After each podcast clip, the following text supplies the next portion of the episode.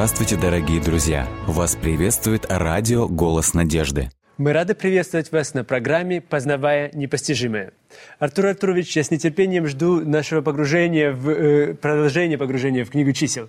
Но прежде чем мы начнем, давайте вкратце просто вспомним о том, о чем мы говорили на прошлой передаче.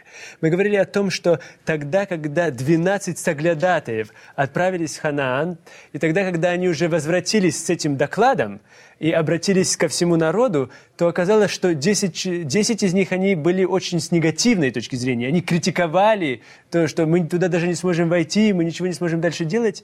Но были еще те, которые смотрели с позитивной точки зрения. Они смотрели и говорили, да нет, мы можем это сделать. Несмотря на то, что да, там и люди высокие, несмотря на то, что да, там и стены очень широкие, но несмотря на это, с нами-то Бог. Совершенно верно. И это, в этом ключ. На кого мы смотрим, на кого мы уповаем эти двое, они смотрели э, на тот опыт, который они имели. Они знали своего Бога, mm-hmm. они вспоминали тем, э, тот путь, которым Господь их провел. Они вспомнили и то, кто их послал посмотреть, mm-hmm. и они вспомнили и того, кто обещал их вести туда. И поэтому, смотря, сосредотачивая свое внимание на Боге, они принимают такое положительное решение. Мало того, они воодушевляют людей и говорят, нет, пойдемте. Другие же десять, они сосредоточились на проблеме. Они увидели этих великанов, они усмотрели эти сложности, проблемы, все свое внимание сосредоточили на этих проблемах, потеряли из виду реальность присутствия Бога, и поэтому они э, практически склонили народ к тому, чтобы э, проявить неверие, пессимизм, ропот. Мало того, э, текст говорит нам о том, что они э, воодушевили людей взять, в общем-то, камни – угу. и готовы были побить и уничтожить Иисуса Навина и Халева, которые продолжали указывать им на реальность живого Бога. То есть те, которые говорят о положительной информации, они готовы были взять камни и побить камнями тех, которые воодушевляли и говорили, да нет, мы же с Богом можем это сделать. Вы видите, опасно быть оптимистом иногда. Совершенно верно. Очень уникально то, что вы говорите, потому что вот текст, мы сейчас находимся в числа, 13 главе. 34 текст говорит, э, там, это когда рассказывают, э, худую молву распускают эти 10 34 текст 13 главы говорит, «Там видели мы исполинов, сынов Янак, Янаковых от исполинского рода, и мы были в глазах наших пред ними, как саранча». Но вот очень важно то, что в глазах наших они виделись как саранча. В глазах-то Бога они же не саранча, в глазах Бога они же народ Божий. Вот они упустили самое главное. Они практически проявили то, что у них было внутри. Да, наши глаза. Они показали, что Бога в центре у них не, не было. было. У них строение по структуре святилище все еще было в центре. Но этого святилища не было в центре их жизни. Угу.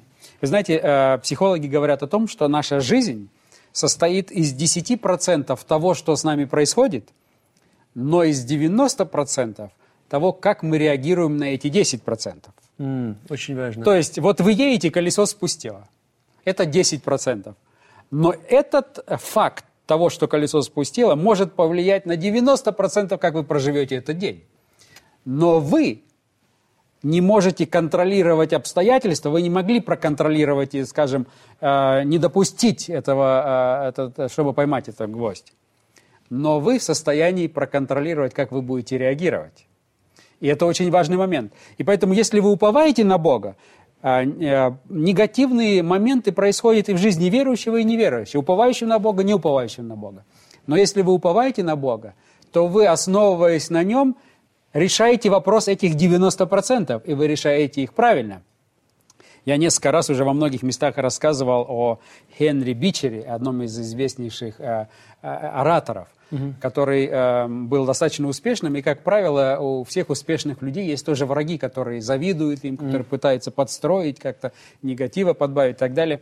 И вот он однажды должен был э, выступить с очень важной речью. Многие собрались, и его недруги, недруги решили подстроить. Они решили, мы ему испортим настроение прямо перед выступлением. Так, чтобы он в течение всего выступления только и думал, кто же это подстроил. И он потеряет концентрацию, и ничего не получится в выступлении. И так наступило время, народ собран, он э, готов, уже идет к кафедре для того, чтобы э, начать свое выступление, подходит туда и видит такую картину. Его недруги положили на эту кафедру э, листок чистой бумаги, и на бумаге написали одно слово «глупец». Угу. Ожидая, что он теперь прочитает это слово, и всю лекцию будет думать о том, кто же это мог быть. Но э, Бичер прекрасно понимал, что это только 10% того, что произошло. А теперь 90% будет зависеть, как он отреагирует. да. И он что делает, интересно? Он берет этот листок бумаги, показывает и говорит, вы удивительная аудитория. Вы знаете, говорит, я получаю очень много писем. И иногда полу- получаю длинные письма, и иногда даже бывает так, что автор забудет написать свое имя. А здесь, говорит, я получил письмо, автор поставил свое имя, но забыл написать текст. Люди рассмеялись, и он практически э, отреагировал так, что это даже послужило пользой, потому что произошла какая-то разрядка, э, и люди с вниманием слушали, это было, э, было теперь одним из лучших его выступлений. То есть он правильно отреагировал вот на эти 10%. Поэтому это очень важный урок для всех у нас. Не бывает э, на этой земле, где происходит вражда, э, вражда и борьба между добром и злом, и верующие, и неверующие, уповающие на Бога, не уповающие, и те, кто смотрит глазами веры, и те, кто смотрит глазами неверия, все проходят через переживания и трудности. Вы знаете, Артур Петрович, это очень удивительно, потому что, э, когда мы говорим о Священном Писании, мы очень часто говорим только о духовном аспекте и важности Священного Писания, потому что оно помогает нам духовно возрастать, и тогда, вот в, в этом смысле, в этом смысле этого слова. Но что мы видим сейчас, то, что Священное Писание оно является также еще очень практическим, так- то, которое помогает нам сохранить количество белых волос на голове, может быть, или еще что-то, или еще что-то, то есть помогает нам жить даже. Смотри оптимистично, помни о том, что не стоит беспокоиться о завтрашнем дне, помни о том, что Бог вместе с тобой, помни о том, что Он тебя будет вести всем. Совершенно верно, потому что Библия содержит те принципы, которые должны помогать человеку практически жить. Для этого Библия и была дана. Да. И мы видим здесь э, Господа, который пытается э, помогать нам. И он говорит, почему он так беспокоится о том, чтобы занимать центральную улицу и центральное место в моей жизни? Чтобы я правильно интерпретировал обстоятельства. Очень чтобы важно. вот эти 90% в моей жизни, вот эта реакция на, тот, э, на те негативные события, были сделаны во свете Бога, не во свете человека. Очень важный элемент этот, и очень важно то, чтобы мы помнили вместе с вами, что, что бы мы, когда бы мы ни смотрели на наши обстоятельства жизни, помните, что Бог является центром, и нужно интерпретировать все обстоятельства сквозь призму Его взор- взора. Совершенно верно. Давайте проиллюстрируем этот принцип теперь на жизни самого Моисея. Э, 16 глава. Мгм. Чисто 16 глава. Здесь говорится о восстании левита Корея и его сообщников. Интересно отметить, что Корей, будучи одним из э, левитов, или мы можем так сегодня современным языком сказать, одним из руководителей, он э, решил, э, в общем-то, э, организовать восстание. Он решил сеять недовольство на руководителя, на Моисея. И он начал распространять информацию, неверную информацию о Моисее. Информацию, которую Корей э, э, распространял. Интересно, что книга, книга «Патриархи и пророки» очень интересно пишет о том, о чем говорил и что распространял, какую информацию распространял Корей. Он говорил следующее М, очень интересно. что Моисей имеет финансовые цели с народом израильским. Никакого, никто, никакой Бог его не посылал. Он вывел народ израильский из Египта, зная и понимая, что народ израильский обобрал египтян, и они с собой имеют много золота, серебра, драгоценных различных изделий, металлов, шерсти, тканей и так далее. И задача Моисея теперь, чтобы нас всех погубить в пустыне и овладеть всем этим богатством. Представляете, какое обвинение было Моисею? Оно вообще не имело, ну, ни, даже и доли правды не было. Но вот эта ложь, эта ложь распространялась Кореям. И она распространялась так быстро, потому что люди очень любят слушать негатив. Если вы начинаете проповедовать, то э, вы можете рассчитывать на то, что буквально каждый будет рассказывать своему другу, писать, ты слышал, вот сегодня такая весть была. Никто этого делать не Да, будет. да, с- скорее всего, сплетни распространяются А если это быстрее. сплетня, то наш народ будет... раз- Но каждый, кто распространяет, является участником.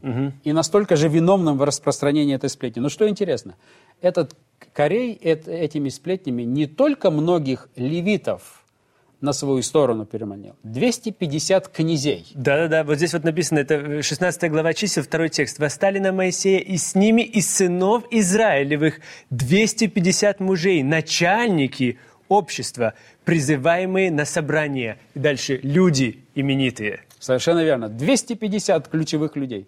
И большинство людей из этой трехмиллионной армии практически были на стороне Корея. Благодаря неверной, ложной, фальшивой э, вот этой интерпретации.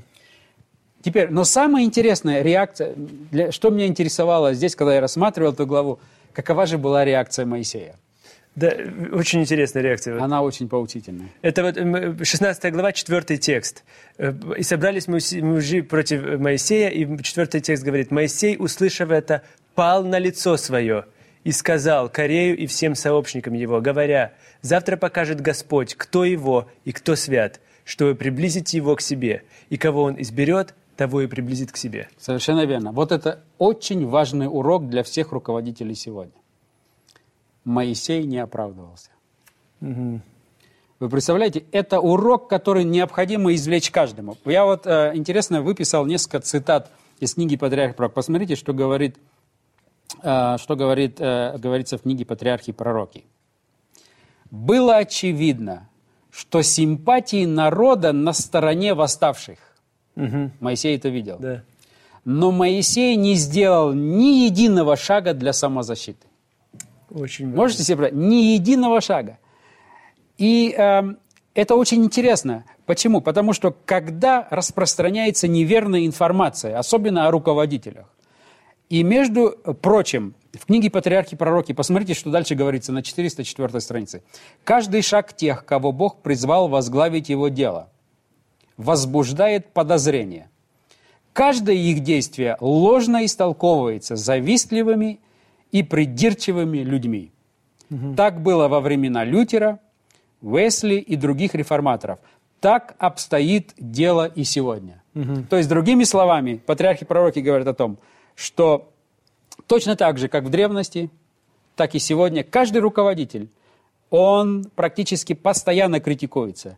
Практически каждое его действие неверно истолковывается, вызывает подозрения. И каждый завистливый, придирчивый человек пытается лжеинформировать, неправильно интерпретировать мотивы и так далее и тому подобное. Но, Но... Это, и молва это разносится молниеносно, гораздо быстрее и важнее, чем сама важ... самая важная благая или добрая весть Евангелия. Если бы мы распространяли благую весть с такой скоростью, с которой мы распространяем сплетни, Христос бы уже пришел. С таким же рвением. Аминь.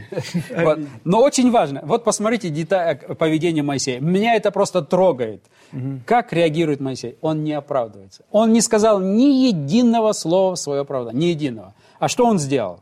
Он сказал, Бог разберется. Бог разберется, да. Бог разберется. Это урок для современных лидеров. Восстания всегда были и будут. Нападки, лживые обвинения всегда были и будут. В них может быть часть правды – но, как правило, основная часть неправды. Но руководителю всегда хочется защититься. Ему всегда хочется сказать, да не так, да это, это неправда, неправда, это же неправда. Да, э, хочется объяснить. Но Моисей говорит, не занимайтесь этим, не тратьте время, потому что лженовость идет быстрее, чем правдивая новость. Потому что ее разносит дьявол и все его ангелы, и все, кто становится его На сотрудником. Его сторону, да. Поэтому Моисей избирает путь. Он, говорит, Господь разберется. Он вспоминает библейские тексты. «Мне отмщение, говорит Господь, я вас дам». И Моисей вообще не вмешивается, не оправдывается. Он думает, это дело Божие, пусть Господь и э, разберется. И интересно отметить, что Господь вмешался, продемонстрировал, показал. И э, не только защитил Моисея, но, что очень интересно, защитил и Аарона. А если э, перейдете в 17 главу, например. Потому что восстание в Корее было против двоих. Угу. Против Моисея и Аарона. Угу. Ну, скажем, ну, против Моисея что-то найти ну, практически невозможно было, правильно? Ну, да. Но это наикратчайший человек на земле. Да, да, да, это истинный, верный Божий слуга. Да, в той же книге чисел написано как раз об этом, что он был самым кратким человеком, Совершенно верно. человеком на земле. И все равно его обвинили, и так обвинили, что большинство народа поверило. Он не стал защищаться, Господь за него заступился. Но что интересно, Господь заступился и за Аарона опять. Хотя у того к тому-то можно было придраться, угу. да, из-за золотого э, истукана, который он позволил, и за восстание, организованное вместе с Мариам, и за сыновей Надави Авиуда, и за многих-многих-многих других можно было бы придраться. Но Господь что делает в 17 главе? Через э, расцветший жезл. Более того, что очень удивительно, то что э, э, как раз говорится это в 17 главе, третий, э, третий текст. «Имя Аарона напиши на жезле левином, ибо один жезл от начальника колена их должны они дать, и положи их в скинии, в собрание перед ковчегом откровения, где явлюсь я вам. И кого я изберу, того жезл расцветет. Итак, я успокою ропот сынов Израилевых, которым, которым они ропщут на вас». То есть Господь заступился и за одного, и за другого. И не просто выступил, заступился, но он еще и даже его жезл Аарона расцвел, и этот жезл позже потом был положен в ковчег завета. Совершенно верно. А, то есть это о многом говорит. Э, стоит доверять Богу. Да. Никогда не стоит оправдываться, не стоит защищаться. Даже в том случае, когда большинство уже настроены и против тебя.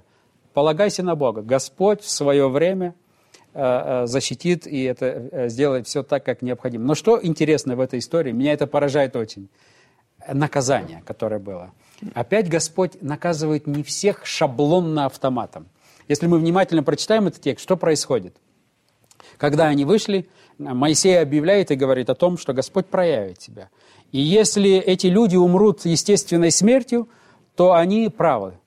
А если сверхъестественный, то Господь, естественно, тогда высказывает свое отношение. Угу. И разверзлась земля, и, и Корей, и все его семейство поглотила земля.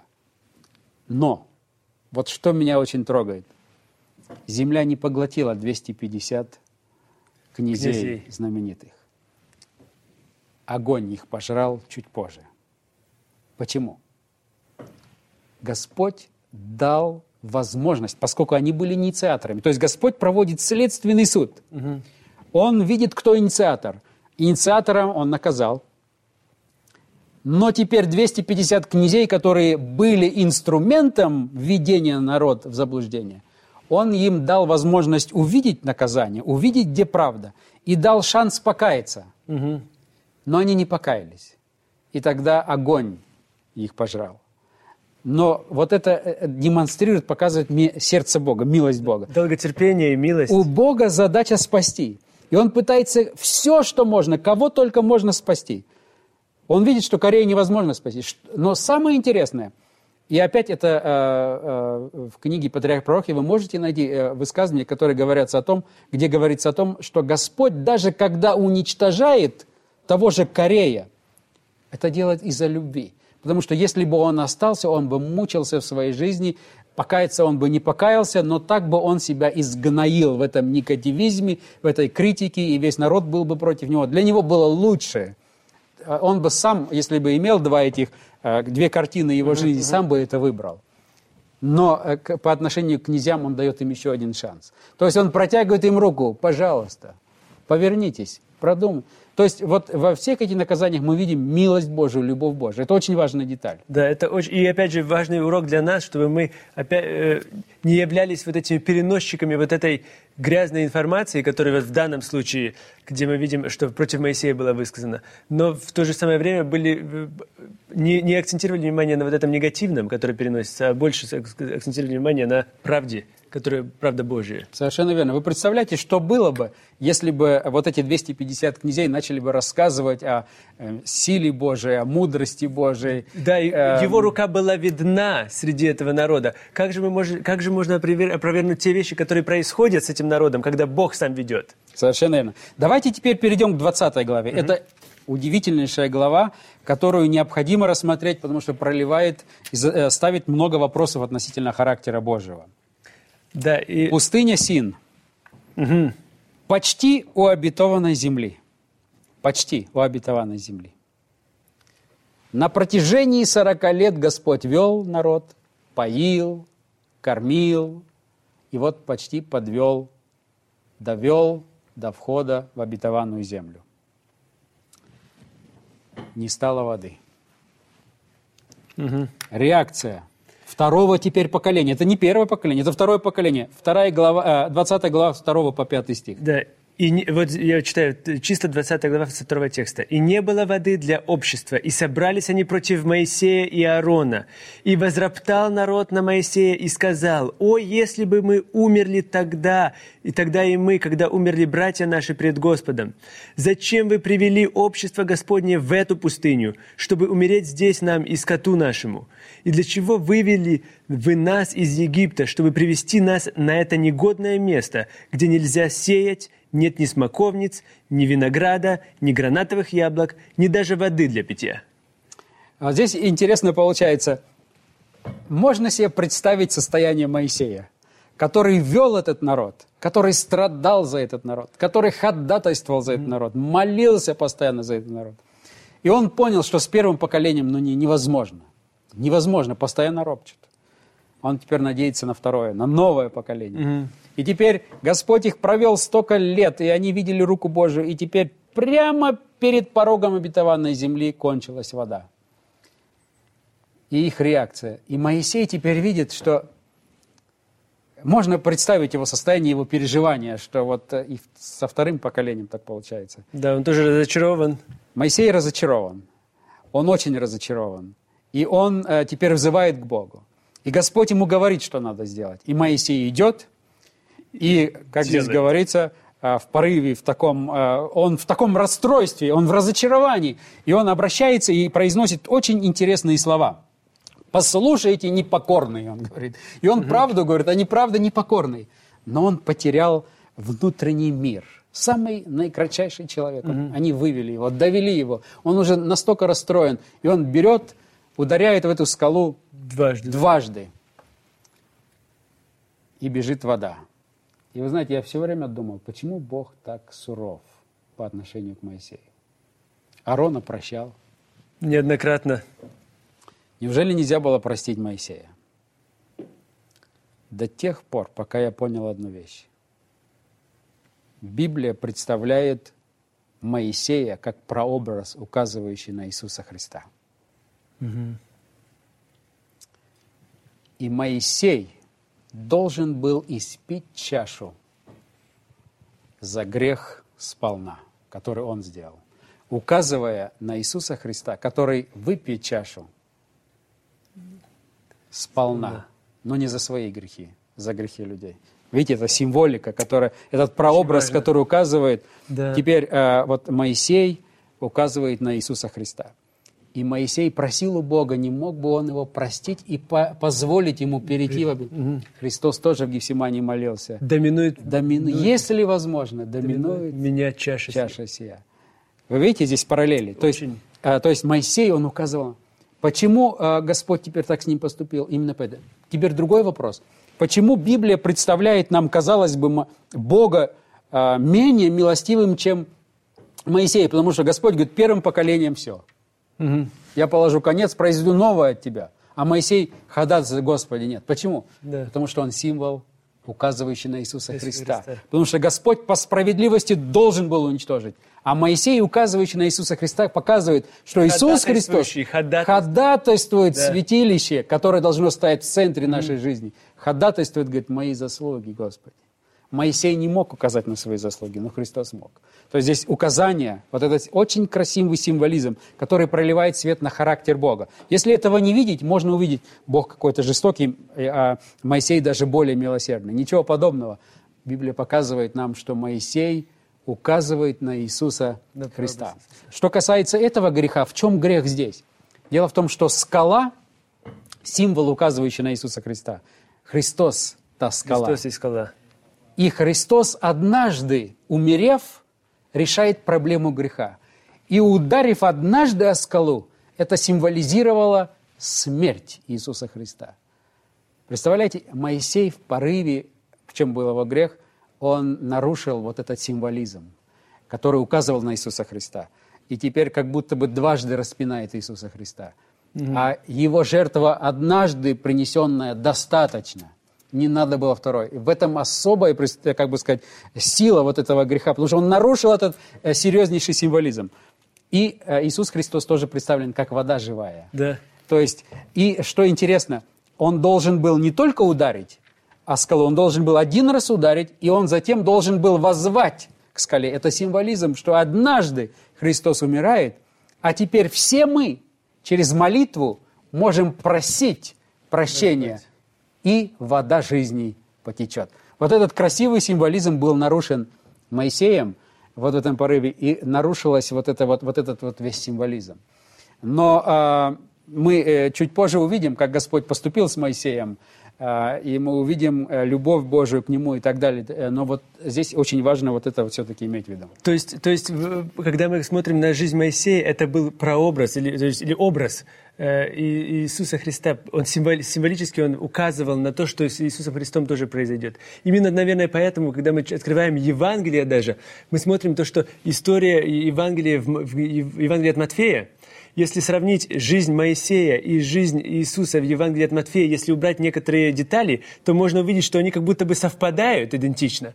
Даже тогда, когда Иисус дает Нагорную проповедь, это как будто бы та же проповедь, которую Моисей получает, когда он заповеди Совершенно приносит. Верно. То есть это еще раз, еще раз подтверждает то, что вот как раз вы, вы высказали замечательно, то, что символизм Моисея – это указать на то, чтобы на, то, на Иисуса Христа. Да, Моисей – прообраз Иисуса Иисус, Христа. Да. И в этом свете необходимо видеть все, что происходит. Угу. И тогда мы начинаем видеть картину Бога совсем по-другому. Потому что Отец и Сын одно. То есть Бог и прообраз, на который указывал Моисей, это одно.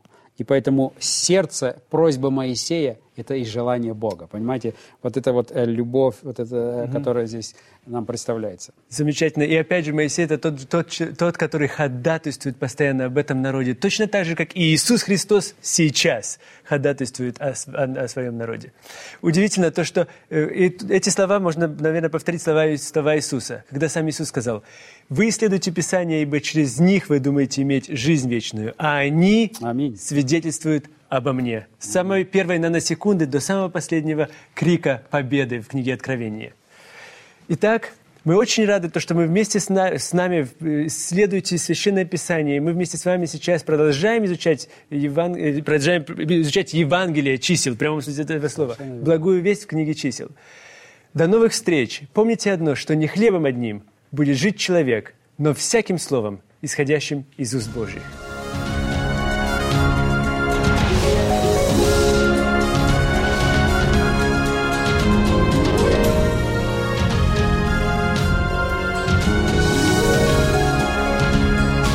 Дорогие друзья, вы можете оставить свои сообщения через WhatsApp и Viber по номеру плюс 7 915 688 7601 или позвонить нам на бесплатную линию, которая работает на территории Российской Федерации.